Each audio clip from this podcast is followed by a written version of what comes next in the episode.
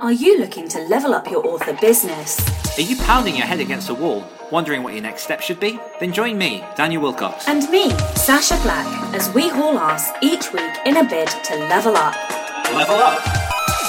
Come along for the ride as we delve deep into the business of writing, Craft, entrepreneurship, and every level of the author journey. This is the Next Level Author podcast. Hello, Achievers, and welcome to episode number 70 of the Next Level Authors podcast, a podcast where we hold each other to account and track our step by step progress as we level up our author businesses. My name is Daniel Willcocks, and here with me every single week is. A very tired Sacha. Now, Black. tell us. Sacha Black. Can I, hang on, darling. We are on a landmark episode. We are, This it's landmark landmark. episode 70. 70. 70. That is big. 70 weeks. I can't. I can't it's over a year. We've done this. Yeah, We've got to, 70 at some weeks. point, look at the whole argument of episode 100 versus episode 104. So this is interesting because um, when it was episode 52 versus Hmm. episode 50, I felt very strongly for episode 52. Um, but when it comes to episode 100 versus 104, it feels like episode 100 should be the episode because that is trip figures, whereas we're not celebrating. Well, it depends. Do you want to celebrate two years or do you want to celebrate trip figures? Because I they're the celebrate every episode, so it doesn't really matter to me. You're just happy that we're friends. um, uh, yeah, I don't know because I was thinking about this for my own podcast because my own podcast episode 100 is coming up like literally in Mm. August. So um, I'm like, do I celebrate 100? Do I celebrate 104? Because I celebrated 52. I think 100. And I think, I think like the big one being 100 and then like a mini celebration for like two years. Yeah, yeah. I so think. I don't know. Yeah, I don't know what I'm gonna do for that yet. Uh, I have been asking patrons and things, but yeah. Anyway, that's. I think I should just host the show for episode 100. Like you should take a rest and I'll be the author for an episode. What Wow, I be you're really worried? I feel like I'm somewhat rebellious.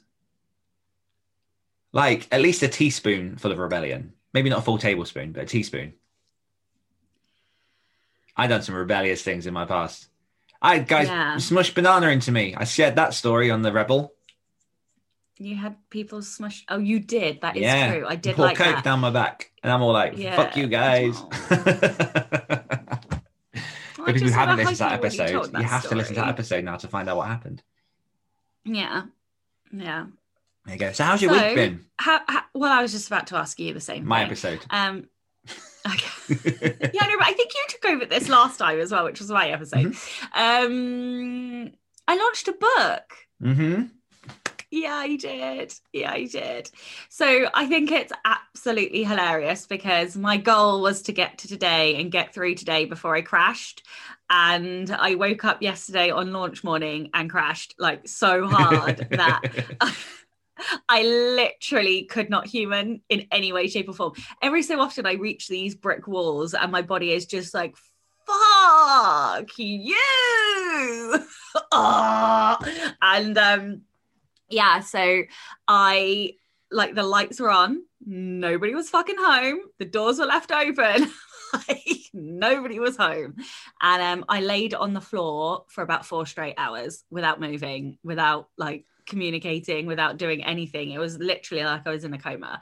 Um, and I had a I had a very large coffee and it still did not just made no difference whatsoever. However, um, I am somewhat more rested this morning, so I can finish up work today before taking some time off, which will be fun. Um, and yeah, basically, I did it. I got to the end and I launched, and I'm very glad to be going back to writing. So, how was your week? Well, before we do that, I'm just going to say I'm very, very proud of you. Because let's take a second to appreciate the fact that this book was written during a pandemic, during a time in which circumstances were all out of the window and you had a million other things to attend to as well. And yet you still managed to smash out an A grade quality book. So big congratulations. And do a hell of a launch you. as well. Yeah, I Lots mean, I don't on. know if it's yeah. I mean, so I yeah, the the we should probably talk about that because it was this is a lesson I think that I've taken away and leveling up is always always about learning your lessons. Um, you no launch is the same. None, Mhm. none, none of the launches are the same. And I really expected some consistency uh, between pre-order behavior and launch behavior and that was not the case and so that is a lesson to listeners that you can't necessarily expect similar behavior. So just to explain um in my in the pros pre-order um it was i would say oh i don't know if i know the exact numbers. I would say it was probably about 55 or 60 percent ebook pre-orders and the rest were paperback um this time it's flipped so the vast majority were paperback pre-orders and um i didn't even beat my old pre-order score i missed out by one We're gonna have pre-order. we're gonna need to have words again after this freaking episode. No, Keep no, no, going. no, no. Mhm. No, I'm fine with it. I've I've moved on. Um, but I think it's important to talk about this. So I missed the ebook uh pre-order totals by one. But I absolutely like ballooned the paperback pre-orders. So reader behavior has changed. If you look at reader behavior from a year ago, because um, prose was just at the beginning of the pandemic, it was much more aligned to reader behavior prior to the pandemic, which was everybody was moving ebook, audiobook, and that way. Whereas a year on, I've seen a complete change and I'm still seeing paperback numbers coming through. Um, like now this morning over ebook pre-orders. So I don't know, I don't know what that is, but that is definitely something to look at. Like I've spoken to a couple of other, of other friends who are also seeing an increase in paperback um, orders at the moment. But what the lesson is is that Oh, oh, sorry. Yeah, and so uh, yeah, I I have increased my pre-orders overall. So this pre this launch was up fifty two point six percent on the previous launch in terms of pre-order numbers, which is amazing. I'm very very proud of myself, um, and very grateful to everybody who's ordered a copy as well. Let me just add, and very grateful to everybody who'd help who has helped me, of which there are many, and I won't name them because I'm too tired and I'll forget somebody. Um, but uh it what is interesting and the lesson is not to expect the same outcome even if you do similar things and do more like all of the majority of those pre-orders all of the ebook pre-orders came in right at the start of the campaign and the paperback pre-orders continued and came in a lot of them towards the end of the campaign so this is just completely different uh, and you know me, being competitive, I like to compare those stats. Yep. So yeah, just like I know that not everybody is competitive, but if you do have stats on your pre-orders, it's useful to look at those behaviors to see Mhm. what you can draw out from it. Well, yeah, I don't. I don't think you necessarily need to be competitive to get benefit from looking at those stats because you're right. Like every every launch is going to be slightly different. But one thing that I take to each launch is that I will take what I did last time as sort of the model, look at the things that worked and look at what didn't, strip away the things that didn't work, look more at honing down the things that did work, and then with every launch, I'll try to try something new. And then just the more launches you have, the more you can build on that, adapt it, and like you say, it's never going to be the same because obviously you know it's a different time of of the year. It depends on what you've been doing with your own marketing your own branding leading up to that. Um, and then like you say buyer behavior and things globally can change what happens with sales and stuff. So i think it's it's still good to look at what you've done in the past to use that as a baseline but then take that forward no matter what you do. Like even if you're not competitive even if you're like on your second book use the stats from the first book because that is your Mm. baseline and each time try and create a new baseline that's more informed than the last Mhm. yeah, my week's been good. I think your week has been absolutely astounding. Wait, was it this week that the thing happened? Technically, uh, wait, the, yeah, the thing. So not the thing, the thing, the other thing. Not the thing you keep mentioning here. Uh huh. No, the thing. yeah. So I mentioned that last Friday's, well, when we recorded um last time, that I put in an offer for a house, and it's been accepted. So it's been taken off the market. Um, yeah, it's I don't know. It's it's a big big relief because you know I've in beginning of December, um, I basically made the decision to move further away from my son to save money so I could buy a proper house and go back and have like a more stable life with him. Um, and it has been genuinely not one of the like the hardest thing I've had to do.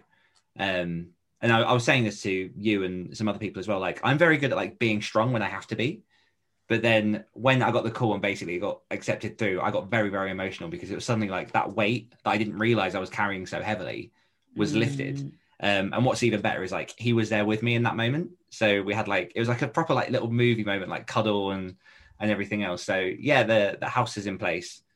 I've just got to you know go through and do all of the the adult stuff associated with a house. Um, but it's yeah, it's just I I didn't realize how much it was weighing everything down, like Mm. my fitness, like my Your work. face is lighter though. Like since that'll just be you the had no, like this, you know, you ca- What's interesting is you actually carry stress on your face, and like you, like you, you do. You carry it on your face, and you look lighter and brighter and happier, and you can Mm. I slept see. this week. Yeah, you can see the the relief is coming. Like it comes Mm. through on your face. You have a, a very expressive face. It's that bloody eyebrow of yours. tries to Oh. compete with my eyebrow. Maybe we need like an eyebrow off. Maybe Yeah, for Feet- feet- listeners, we are like wiggling, wiggling our eyebrows. animatedly. Um, yeah, yeah, no, weirdly, like the eyebrow thing's something that people have been telling me for years. Like you speak through your eyes and your eyebrows, and I'm like, oh, do I? yeah, you do, you do, Yeah, I apparently have very animated eyes. Um, do, do. but yeah, so a lot of that weight has has lifted. And what's what's been really nice is that last week I just managed to get ahead on my ghostwriting stuff. So um, I've got kiddo for two weeks, means I've not had to worry about any ghostwriting, um, which has meant that in any time because I still have to do certain things. I've still got like regular fixtures in the like calls, obviously things like this. That um, he's fine for an hour while I just do those. And I was saying to you just before we started recording, like in the last seven days, I feel like I've progressed four months with my own work. And part of that, I'm guessing, is you know the weight coming off from the house. Part of it is obviously um, having the brain space to jump in and look at my projects. I just I just feel good this week because you know it's I'm just very very happy that I'm not having to like take loads of time out to work when I have him because that's one of the things about self-employed life, especially with me being a single dad, is that the weeks that I do have him depends entirely on like what work I've got set up, and I'm really having to be mindful of accommodating my work and working it around when I do have him, which is always more difficult when you live far away and sometimes the schedules can be a bit murky. So, um, yeah, it's it's it's been a good week. I feel I feel lighter. you look lighter. Oh, thanks. Um, what's something that you've enjoyed this week? Oh, uh, my launch? uh, no, wait, Scandal. Okay, obviously I've enjoyed the launch, so I'm not going to do that. That was last week. I said that last week, But you I? did BeccaCon this week. No. We recorded last Friday. It wasn't BeccaCon over the weekend? Well, I'd already. Uh, okay. You can do Scandal. Do your thing. Well, Becca, yeah, okay. So BeccaCon was mind blowing. It was also exhausting because I was doing eight hour days and then doing eight hour conference days. So I was doing like 16 hour days of brain work. And um, that right before a launch probably isn't the best thing to do in future. Um, and I think I have got some really tangible things to go away with, like over this weekend and going into my break. I'm going to go back and rewatch some of the sessions, um, and I'm going to go through some of the uh, materials that we've got and make a, a, a, a development plan, I suppose, uh, or things that I want to do anyway, based off of it. So yeah, it was phenomenal, and um, I have moved on a little way. So maybe I should say this instead. Or I'm going to sneeze. Oh, I didn't have to mute it. Yeah, no, I didn't I want don't set it up and not deliver the punchline. I would have blown the speakers. So, okay, I've changed my mind. I am really enjoying Scandal, but the thing that I enjoyed more than anything this week, well, apart from the launch, was um, I had a micro coaching session with Nikki. And you know, this whole fiction thing, not being able to like publish fiction in three years, even though I've written some fiction and blah, blah, blah. Mhm. um, she basically turned around to me and was like, I'm going to talk to your competition now. And she was like, You've got two choices. You can either write and publish fiction or you can quit. And I was like, Oh, and like nobody's ever really spoken to me like that and uh, she just mentioned like the quit word a few times which is a real uh, fire poker for comp- competitive people because we don't quit Quit. until we've won Write that down. and Good. use that as ammo against me. No no no but it's like a c bomb. You can't just you can't just whip it out too frequently. It has to be dropped at just the right moment. Because given a choice between you know writing or quitting we all know what i'm going to do. So um and given that it's 3 years now i really feel like yeah so anyway when i come back from my break that i'm focusing on the the fiction. Um but yeah so and the other thing that she said to me uh because you know I, I was kind of afraid of like the judgment when i don't really care with the nonfiction because i know i'm going to be judged and that's fine. Uh, but also i have experience to know that i create books that are at least somewhat helpful to the vast majority of people. So but i don't have that prior experience to know that with the fiction because I haven't done it enough. Uh, Mhm. well, I, ha- well, I haven't published enough. Anyway, and so what she said to me was, "Yes, you are going to be judged. Yes, you are going to be judged." And I and I was like, "Oh, yeah, I knew that. I knew that, but I didn't know it, and nobody had said it to me." And um, what happened is my self assurance kicked in, and I remembered that I don't give a fuck because I'm gonna do it anyway Mhm. and that just unblocked a whole load of stuff. I still feel like i need to maybe journal a bit or work through a bit. I might repeat the question with um ellie in my micro coaching next month but i don't know like i already feel like like i already dug out my editing notes this week you know and i've dug out victor to reread that and then i've got i found the, some files and things so i feel like i've yeah that's the thing that i've enjoyed because it's moved me on Nice. what about you what did you enjoy this week I enjoyed. Um. So yeah, i know what you enjoyed this week I I enjoyed um basically I I think I mentioned on this podcast that at the beginning of this year I set up to do an eight week nutrition course with my sister who's um getting a qualification to become a nutritionist and she's much further along and um I've gained weight over the last like month or so and I'm really like I find that I'm really good at maintaining weight but I'm really crap at like losing it and keeping it down so um, I have basically signed up with her again for another eight weeks, and we've got a very sort of like strict, regimented system for the eight weeks. Um, I'm just I'm just determined to you know follow it through to shed the pounds I want to otherwise you're shed. going to be beardy yeah, so, so tell I everyone about that yeah, yeah, so I've. I've said this to a few friends, but I'm making the the public declaration that uh, until I have hit my target, which is to lose five centimeters of my waist, I am not shaving my face. I'm just gonna leave these ginger straggly mop to grow, see what happens, and it's not going until I've I've hit that goal. Um, and so what I was going to do actually on the NLA uh, groups is put a thing and say that if anyone wants to join me on a mini adventure, whether that's weight loss or something specific, I know obviously we already have our level up challenge. If anyone wants to go very very granular on a specific thing with me and pledge, then we can do that together um, hold each other accountable. And either I'm going to end up like Robinson Crusoe, or I'll learn that I can't actually grow a proper beard, and that's also fine. I am going to jump on, but I'm going to be very careful about what I put because my goal is to lose inches. Uh, but I think I want to focus on the fitness, like putting a fitness habit in Oh, uh, more than what I'm doing now. Yeah, so well, it's really hard because I used to do taekwondo twice a week, and that was very helpful because I only had to do one more thing. And the second taekwondo session was in my diary, and it was just the thing that we did. But because they're only doing one session because they haven't got the training hall back for the second day, I'm only getting to go once a week, and so trying to hall then. I don't. I Is don't. whole thing. Okay. I don't know. I don't know what's going on.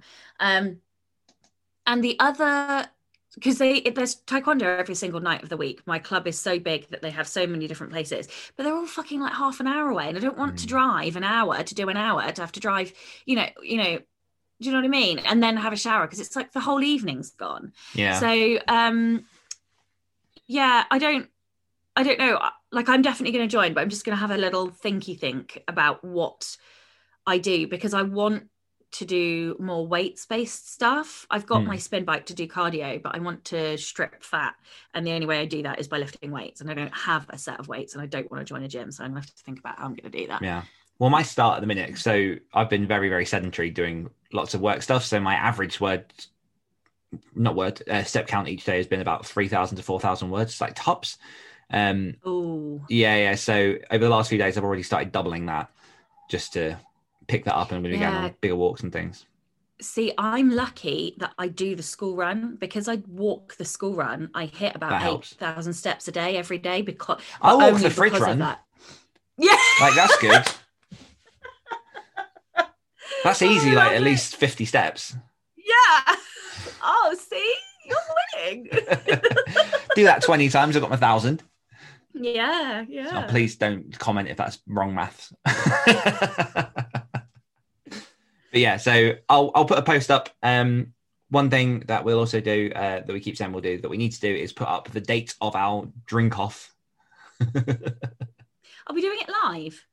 yeah, we're doing it live. Oh shit. Okay, Yeah. cool. So we do need to put that up. Why don't I Uh-huh. do that? Where are we putting that? Are we putting that in Patreon and in Yeah, so we'll do. I think we said well, might be something. We'll talk it off air. Let's make a note of that. Little uh, yeah. right next to the note that says. "Tell Sacha to quit things more often." You can I'm telling you, please don't pull that out too often because Oh, no, 'cause it loses its value. power. Yeah. Yeah, exactly. Absolutely. Um, in Patreon news, welcome back to Brett Jackson and hello to Victoria LK Williams. Thank you for joining our merry band of misfits. Um, if you want to get involved in all of our Patreon stuff, including our monthly live Q and A's and also early access to episodes, then head on over to patreon.com forward slash next level authors. Um, I feel like I had something else to put on that. Oh, uh, no, ignore that. I've got the this is such like a bad way to introduce it. I've got the part where we brag about our books. Sacha, tell us about Eight Steps to Side Characters for people who don't know about it Um, yet. Okay, well, the book will help you to create characters that your readers will fall in love with. If you've ever struggled to manage a ballooning cast, I can help you manage your cast with a new structure and method of looking at side characters. There is advice and tips on how to kill your characters, when it's appropriate, when you shouldn't, and what the consequences should be. There's stuff on how to use side characters to create conflict, how to create um, or which characters need subplots and story arcs and all of that good stuff. So, yes, if you are also, it's funny as fuck. So, you should probably just go and read it just for the shits and giggles and dick jokes. If There's a lot of dick else. jokes. There's a lot of dick jokes this dick time. I really went like OTT on the dick jokes. awesome. Um, and I'm going to play. Oh, before I say that, actually, as you were saying about um, a ballooning cast of, of side characters, I'm to just subtly nod at someone who uh, should listen to this podcast or should be listening to this podcast. They know who they are. It's one of my clients who literally yesterday mentioned about how many side characters they've added in the last day or so. So if you've not yet dived into your copy, you know who you are, then make sure you do that. Um, it's very, very useful. Um, and I'm going to give a nod out to my Willcocks Writers group. So, um, in the last month, we've had a bunch of people join into the group. Um, for people who don't know, I run a basically live sprint sessions every Tuesday afternoon, um, well, every Tuesday lunchtime, every Thursday lunchtime, and every Tuesday and Thursday evening. Included in that is like a Slack community in which everyone gets together and helps answer questions and just has a bit of fun. We've got things like live Q and A's where we've had Sacha in there for an hour for an exclusive Q and A. We've had people like Jeff Adams. We've had Luke Kondor, and tomorrow actually we're going to have um, our monthly social, which will be lots and lots of fun. Which I feel like you might have something to say about that Don't you mean- tonight. don't you mean today it's evening? Friday. I keep thinking it's Thursday, but yeah, tonight. I can't say I can't say what I was gonna say. I'm gonna text you what I was gonna say because I will get in trouble if I say what I was gonna say. Okay. Fine. So yeah, if people want to um, find out more about that, you can get it's a month free trial, so you can literally jump in and just give it a go for a month and see if it suits you. Um, if it doesn't, no hard feelings. If it does, carry on. Um, but everything about that is at danielwillcocks.com forward slash community. Uh, level ups. Kate Swed says probably the main level up is that my brand new space opera book is uh, slash plan serial is outlined and underway. I've also been slowly learning about ads, but I'm doing much better with Amazon than with Facebook, so I've paused those for now. But pretty productive month overall. Booyah. Kids. Ads. Yeah, ads, yeah. Working on ads is brutal. It's not. I don't think it comes naturally for the majority of writers. So yeah. And it's a lot of it's the thing with ads for me is that it's trial and error, but it's trial and error with your money. yeah, yeah. Like it's fine if there's no Yeah, money involved, nobody- but it's like I need to know that this ten pound I could potentially just spunk away into the void, and that's fine. Anyhow, uh, just a nod to our level up challenge. So over in the Facebook group, um, we've done our Q3 uh, level up challenge for anyone who wants to put themselves forward, declare what they want to have done by the 30th of September. And those who achieve the thing get a chance to win a 30 minute call with myself and Sacha. A hard, well, someone else will get a hardback copy of my self publishing blueprint, and someone else will get a copy of Sacha's 10 Steps to Hero workbook. And just a nod to the new people that have um, pledged to this week that's Claire, Cassie, Shane, Lynn, Victoria, and Jackie. And for people who fail this level up challenge, you will have to juggle three eggs for a minimum of 10 throws and catches. What I really want to see, I don't want to I don't want to just see like an attempt. So like, oh, I failed. I'm going to juggle three eggs. I want to see people really, really try to at least get like three or four good catches before it smashes on their carpet. I'm so determined for someone to do it oh. in their living room with a carpet. No, nobody's going to do it in their living room. Literally, nobody is going to do it in their living room. You keep living that dream, darling. Q4, you have to down a pint of milk. I'm allergic to milk. I can't do Or that. do oat milk or almond milk or some milk Why would you want us to do that? That's because it gives you a tummy ache. I've heard, not experienced. Um, comments from last week, episode 69. How do you know You when are- to outsource?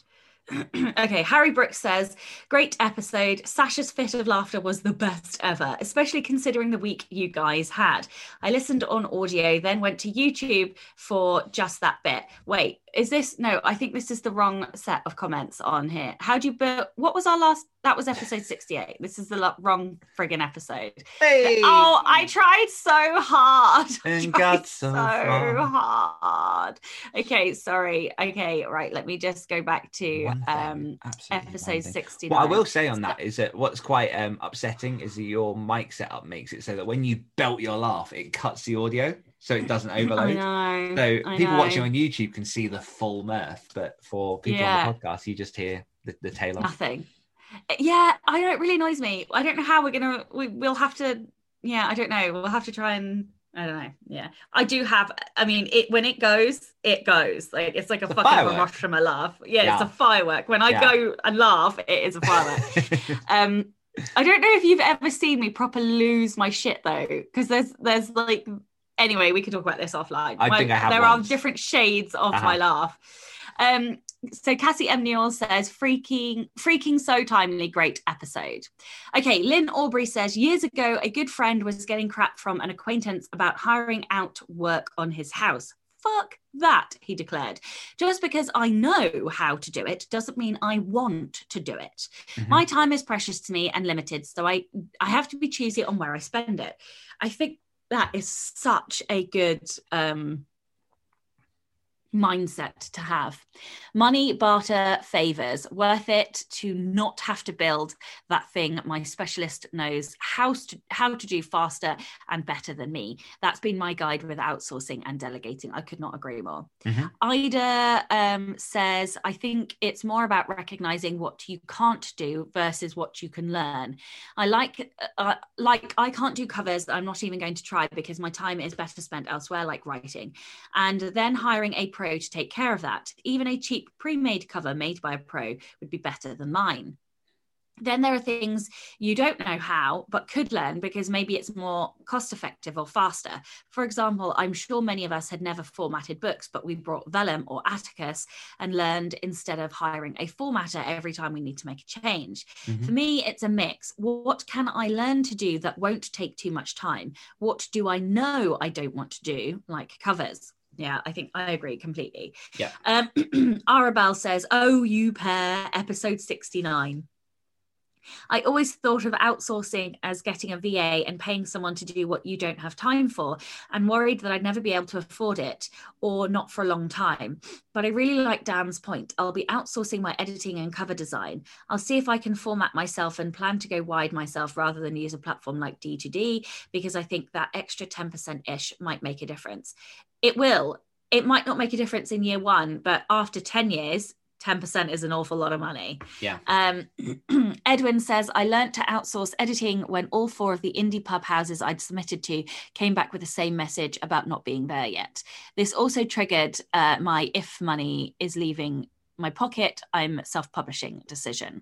Hmm. Likewise, I knew I had to outsource covers the moment I thought about how to do it myself. I guess any other form of outsourcing will come when my back's against the wall and I need something done I cannot do myself in a sustainable manner.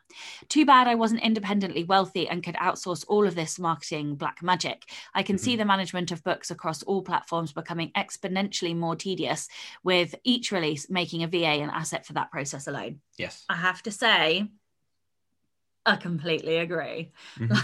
I am definitely getting to the point where I may have to let somebody into my KDP dashboard because, um, or like my different dashboards because um, I, I, I have this table because I'm, I'm in the process of updating all of the uh, back matter and all and obviously you've changed the covers for me so I have to update all of those. Um, bloody Ingram Sparks changed the code so I can only do five paperbacks a month. It's very annoying. Oh. it's going to take me like three or four months to get through. Yeah it's don't it's a big thing. Mm-hmm. loads of people have been scamming. But anyway so I've created this table. It's like 136 uploads for my books. To up to update every book across all of the platforms is 136 n- uploads. Like that's Time. a fucking joke. It Mm. is. it's so much time. I don't have fucking time for 136 uploads. I mean i have to make the time but yeah i mean it's definitely i'm definitely and if you think about it by the end of this year i'll have another box set and then two more books and potentially another box set on top of that. So another four things which is gonna like it will go like no i'm done this is it yeah, But I think the the the point of outsourcing for like cover designers, editors, it's it's again the mindset thing of what we choose to normalize as part of the process. So the fact that people are always told you have to outsource for, well, people don't use that word, you have to get a cover designer, but people do design themselves. But then that takes time, and I just I just find that really really interesting. And I think we spoke ages ago in one of the episodes about the fact that with a self-published business, you are accountant, you are strategizer, you are marketer, you are creator, you are all these different things. Mm. If you were in a different, like if you were in a company that was more corporate, you'd have a different person for each of those roles because they could hyper focus on that. And I Mm-hmm. think as your business scales, you have to start considering that as a thing and knowing that you can still strategize and obviously point people in the right direction. But I would love to at some point bring someone on just to be like, you're my marketing guy. You're going to like reach out to this. You're going to manage this. You're going to do this, um, and and go ahead. And when I say guy, I don't mean guy or girl. It's just what I say for person. Um, yeah uh, i've and been also, very su- sorry go ahead darling sorry no, I was just going to say the last thing as well was um, with the fact that you can do something doesn't mean you have to do something. Like I had a real conversation. yes. I had a real conversation with my dad recently because I'm going to be getting a, a husky, and I've said that I'm going. I'm already looking into like training schools and things. And my dad went, "Well, why don't you train it yourself?" And I was like, "Well, I don't. I haven't trained a husky before." And number one, this was incorrect in my opinion, but he was like, "Yeah, but it's a dog, and all dogs are the same." And I went, "Yeah, it's a husky." Um, but also number two, I could I could learn how to train a husky, but I don't know how. So by me paying someone to show me, number one, I'm then learning this skill while someone else is doing it properly. And it means I have a better trained dog in the long run. So it saves me time and energy by just doing the thing. Mm, mm. What are you going to say? We're going to add to that. Uh, I don't know now. It's gone. Oh, just about the risk, I think, and it's Yeah. a bit of one of those leaps of faith that you have to take, and um, it does pay off. I've been surprised, but it does it does it does pay off. I wish I'd done it sooner. Yeah. Okay, question time. Uh oh. Uh huh. So we've both launched books this year. Um, and also, I've been speaking to a few author friends. Um, we both had a friend, uh, Helen, launch a book recently, Lair of Bones.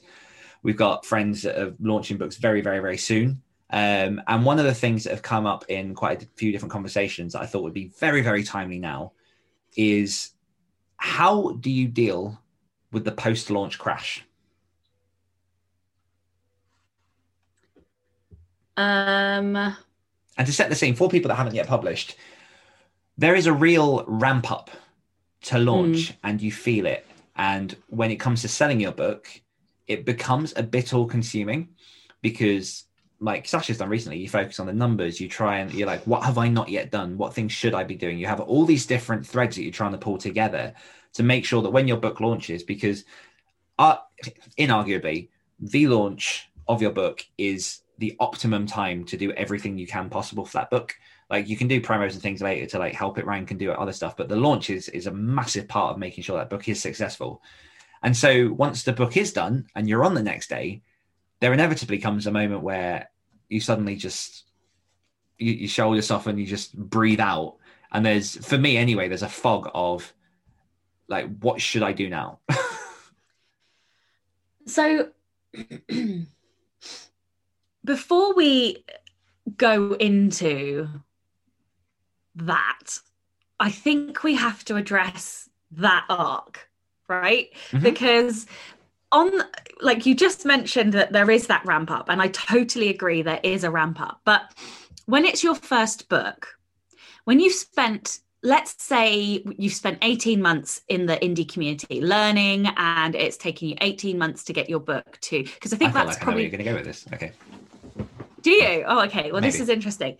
Well, so this is this is what I want to talk about because, and I will address the, the crash in terms of me now, um, but also I just want to because I think the crash has changed for me over the years. So, um, that first launch is horrific. Mhm. right? It- it- you put everything into it.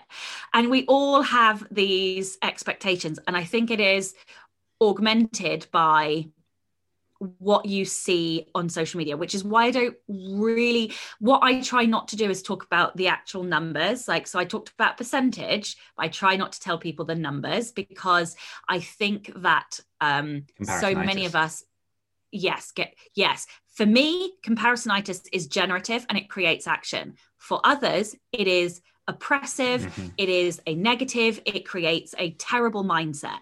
And there are some groups at like 20 books to 50k which are phenomenal. If you can handle comparisonitis you will learn so fucking much from that group. The problem with that group in my humble opinion is that they are very generous which is good for people like me in sharing numbers Mhm. but that's not so good for a lot of other people. And so you see these people who have studied, studied, studied the market, studied the industry, who naturally have the ability to write fast and publish fast, and also have the are privileged enough that they have a wad of cash that they can afford to throw at marketing and and and specifically ads. Um, pardon me. And let's say they are also good at analytics and and understanding advertising. And so what happens is you have these first time authors that come in and smash their genre and they're making 10 grand, 15 grand um, out the gate. But they are lightning strikes. But the problem is because their posts are so informative and so, you know, um, full of information, they get 500 likes on them and everybody gets to see them and they're shared and they're talked about. And so people start to think that this is normal. So I'm going to tell you my numbers uh, for my first ever launch because I think this is I going to you a well. bit of realism. Right? Okay. So this is what I wanted to do. Okay. Yes. I wasn't planning on doing this, now- but I am so. No. I'm with no, you. I'm with this, you. This needs to happen. Right? This needs to happen. So I'm going to tell you. That's why my And- and computer's screaming. Yeah, exactly. No, I just and when you were talking, this is exactly what I was doing. I was going into my KDP dash and I was opening my historical numbers. So I'm not going to tell you what I earned this time round. It was it was a really good amount of money and it pays my mortgage, right? I, I pay my mortgage from my writing. My first ever launch, guys, I sold 86 copies. That is a lot. Com- compared to a lot of first time authors, 86 copies is a lot. And you're probably going to be horrified by that because a lot of people build up these expectations that they can sell hundreds and hundreds and hundreds of copies out the gate. You can't. I'm sorry, but you can't. Unless you are excellent at advertising, unless you are um, able to write fast and publish fast, unless you know your genre and your market and your comparison authors inside out, unless you're fucking good at marketing, unless you've already built up an audience prior to launching, you're not going to sell many copies. You're probably not even going to sell more than 50 copies. Like if you sell more than 100 copies, you are doing incredibly well. Most like people say that, you know, indie books don't sell more than or any books actually, including traditional, don't sell more than 250 copies in their lifetime, but I don't think people really hear that or understand it. Okay? My first month I sold 86 copies and I was fucking going some because we all know that I go some on every single thing that I do, right? And so you, and it's taken me years to get to the point where I'm selling a lot, you know, enough that I can pay for my life and my lifestyle and do this full time. But yeah, so like the crash after that was significantly worse than the crash I'm experiencing now. Okay. So this is the point to go, go back to the crashes because I also naively built up that expectation in my mind that I would sell X many copies or whatever. You know, and I genuinely thought, you know, maybe I'll be able to sell 200 copies in my first month. Bitch, get real. like, fucking what? No, no. And so you are going to make a loss. You are. You will make a loss in your first month, couple of months. And if you don't, I salute you sir or ma'am, because the chances are you are going to make a loss until you have at least three to five books. Mm-hmm. That is a lot of money to sink into a business before you're making um, good money. However, the crash, I was, I did not take that launch very well. I was delighted in some respects that I'd managed to sell 86 copies and which know, book was this? Villains. Mm, there you go. Yeah, yeah, and um, it so the crash was I think twofold. It was exhaustion because I'd put everything into it, and it was also the mental. It was the, the the, competition in me going, "Oh shit, this is going to be harder than I thought it was going to be," um, and then it was also that dig deep, because even though I only sold eighty six copies, back then I was like, holy shit, I've still sold 86 copies. And that is yeah. amazing because I had heard from lots of other writers who'd managed Only to five of those can be family. yeah. It, no, but that's it because, you know, and I was still comparing back then, but, you know, and you could see those people who were selling half a million pound a year or whatever. But, you know, I had gone out of my way to sort of talk to other people about how many copies they sold. And I knew that 86 copies was good. And so that crash came back out the other side was me going, I sold 86 fucking copies. If I can sell 86 copies on a launch, what can I do next time? Or how else can I sell more copies? And Your so baseline. I came back out. It was a baseline, exactly, exactly that. And if nothing else, it showed you that you can go from selling you know 50 copies 30 copies the first month to full-time author it is possible you can do it now on the crash it is an exhaustion crash and a mental crash. And i go into like zombie mode where i'm just not able to cope with anything or do anything or communicate. Um i become like very non-verbal.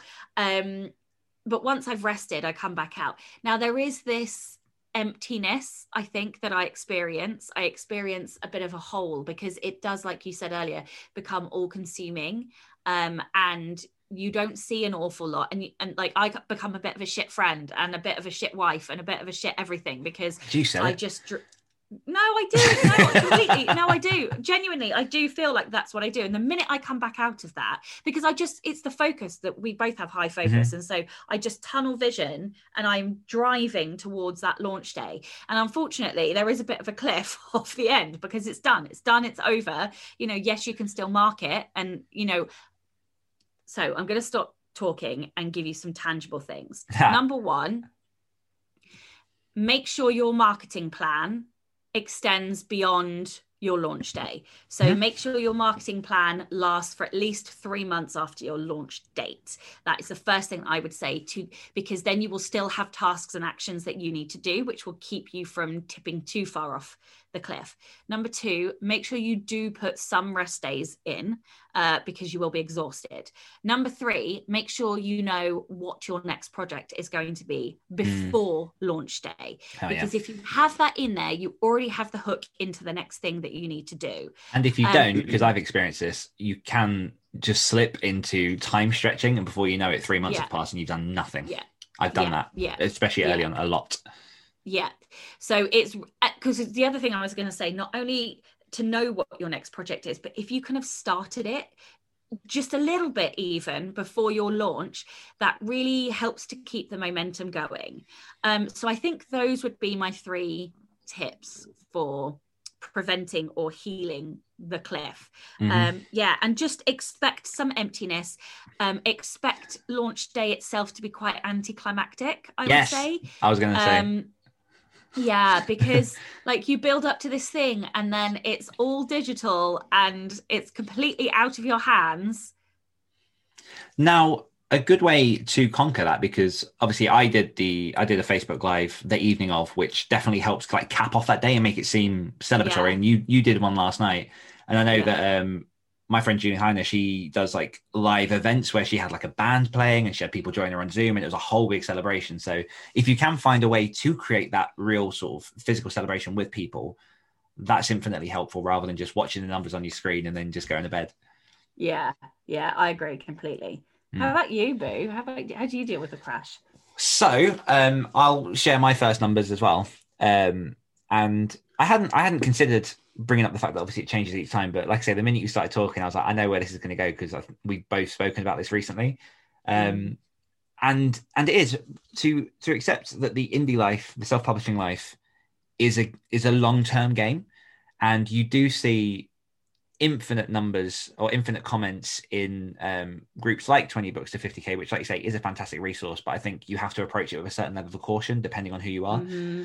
and mm-hmm. what a lot of people often neglects to take into account, even though it's said in the post, is that the people that are showing these big numbers, they do have 10, 15 books behind them. And what they've done is they've learned how to advertise, or you do have mm-hmm. lightning strikes where that first book does hit a vein and it does skyrocket. And that's what, we, what you capitalize, and that's what's seen in that group.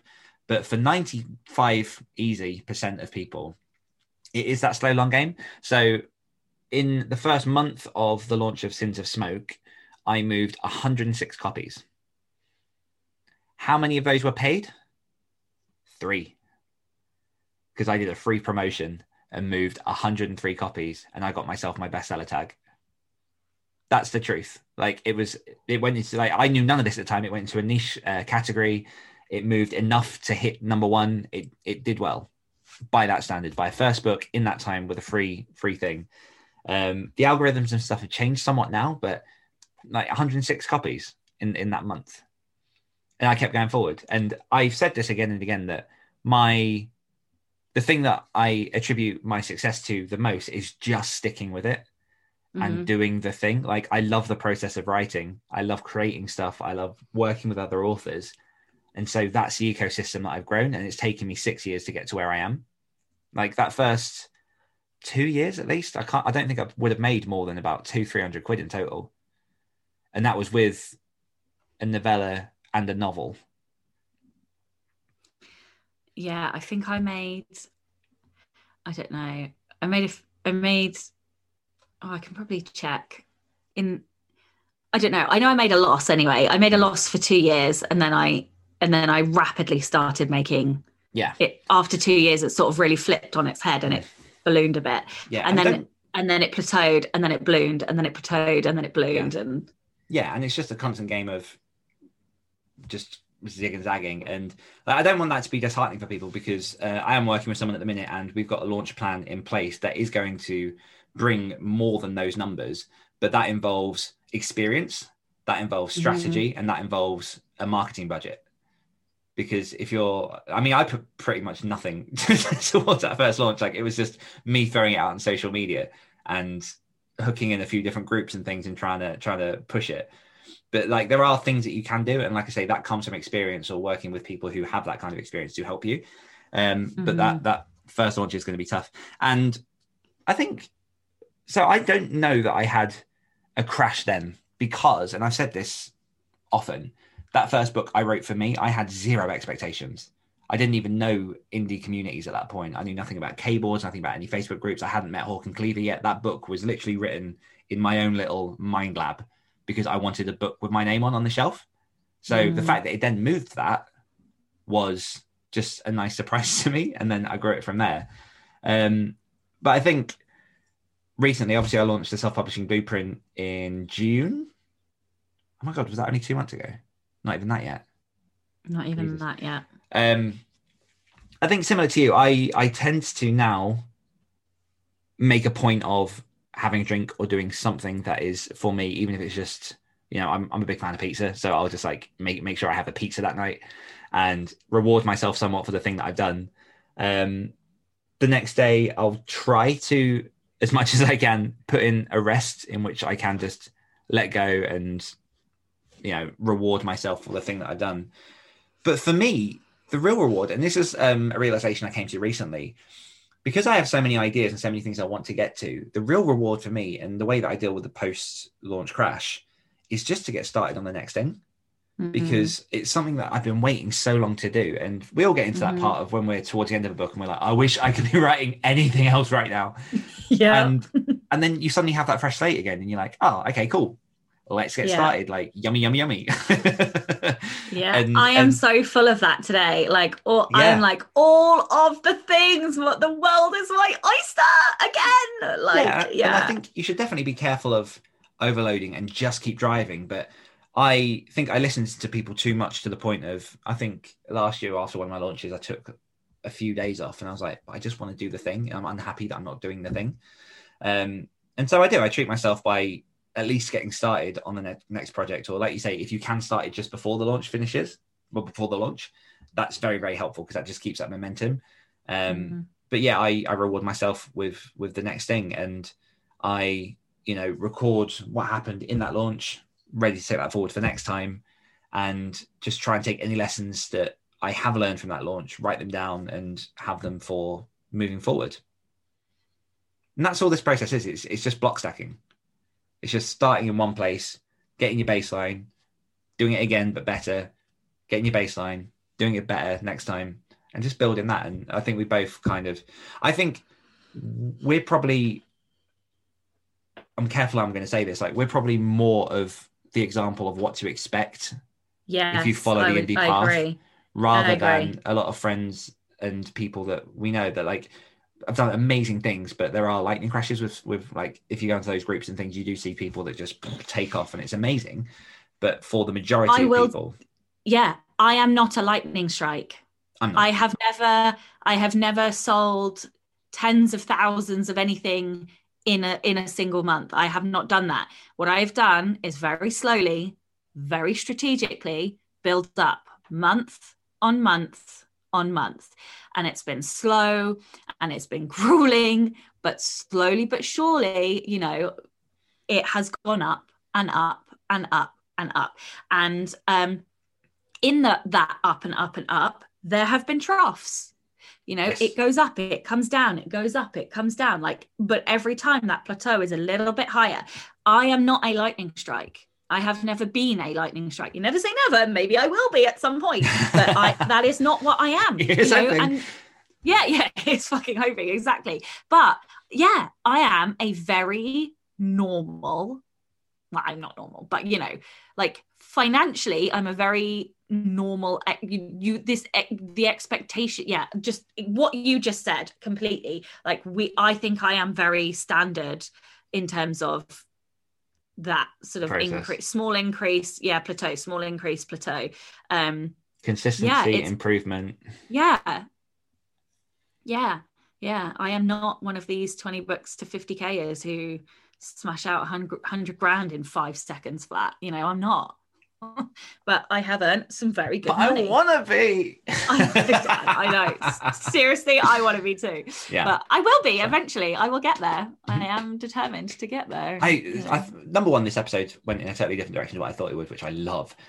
Number two, really, really love that angle that that came from, and the fact that you're like arguably one of your biggest selling books. That's where it started. Yeah. Yeah. And that book still sells every single day. It is still making me money every single day. And hopefully it's about to make me a whole bunch more money because I've almost got that bloody fucking audiobook over the line. So I'm very excited to see what happens. Um yeah, so we'll see. Hopefully that will encourage me and spur me on to do the next one. I, that Yeah. is that and the fiction are the two things that I'm doing when I come back. I think this is one of my favorite episodes we've had. Um, really? Yeah, very much enjoyed this one. Because it's it's mindset related. And also we were super honest. Yeah, it's just transparent. Um, Yeah. I almost want to change the title so that it's like really, really clickbaity, so people get the value from it. But we can't. We can't Yeah. do that. You could. Uh, we'll figure it out. Um, Okay. How are we leveling up our business this week? Um I am going to rest. And I am going to why are you laughing? we didn't do our um, confessional. Oh shit. So before we do this week, last week, I mean, you did it. Sacha will launch a book. Okay, yeah, cool. How did I miss that? Um, I will set when winter comes for pre-order, which I have done, though I still need to like work the blurb and things. Um, and also just to extra touch on that, I finished the outline for the thing. So now I'm trickling down into the next steps of that, which is very exciting. That is exciting. So how are we leveling up business this week?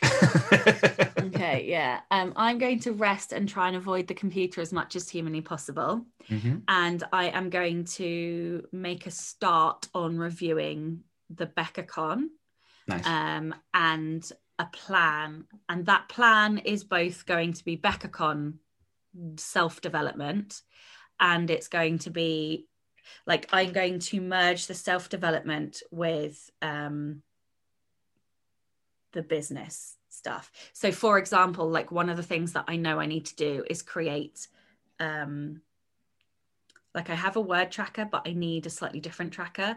I'm Mm. still going to use my word tracker because I like having it digitally, but I'm going to create some other trackers that are physical because there's something that I still have with that physicality of Yeah. marking. Um, so like I'm go- I'm trying to like, but the trackers will match whatever it is that I want to do in my business. So I'm going to change what I'm saying. um, I'm going to rest and I'm going to think. And I want to intentionally think. Okay. So that's why I'm making it an action because I want to intentionally think about the plans and the development. That is Gotcha. my two things. Yeah. I am. I feel like it's really vague because I can't yet publicly say it, but I'm going to action the next phase of outlining the thing, which I can tell you specifically what that is Okay. off air, so Okay. it's accountable. But yeah, phase, phase Yes. two thinking. Yes, you need to tell me so I know that you've done the Hundred thing. hundred percent. Yeah. Yeah. Mhm. Yeah. Okay, fine. Yep. Uh, and I'll do um another because I did ten thousand words of edits on when winter comes this week, so I'm gonna do another ten. Okay. Cool. What so did, the question What did I just say? Think and rest. think and rest was a simple one. Yeah. So a question this week: How do you deal with a post-launch crash? Or if you haven't yet launched a book, what measures are you putting in place to deal with your post-launch crash? Mm. Along those lines. Okay, and thank you everyone for joining. And as always, we will see you next week. Bye bye. Bye bye.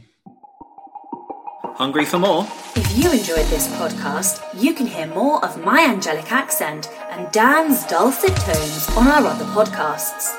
For more of me, check out the Great Writer Share podcast. For more of me, listen to the Rebel Author podcast. We'll be back next week holding each other to account as Dan And Sacha, become Next level. authors. I have nothing in the back. Can we just like Like a okay, deflated let's just cushion. stop for a second. right. Listen, listen. Sacha has like four layers of concealer on, and we can still see her bags. Okay. Right. I have nothing in the tank. Like nada. Not a fucking zip of anything in the tank. Apart from like two layers of bags, one here and one here. Like that's how But you bad the still show up situation is. and you still put the work in because that's who the fuck you are. Yes. Could not have said that any more convincingly.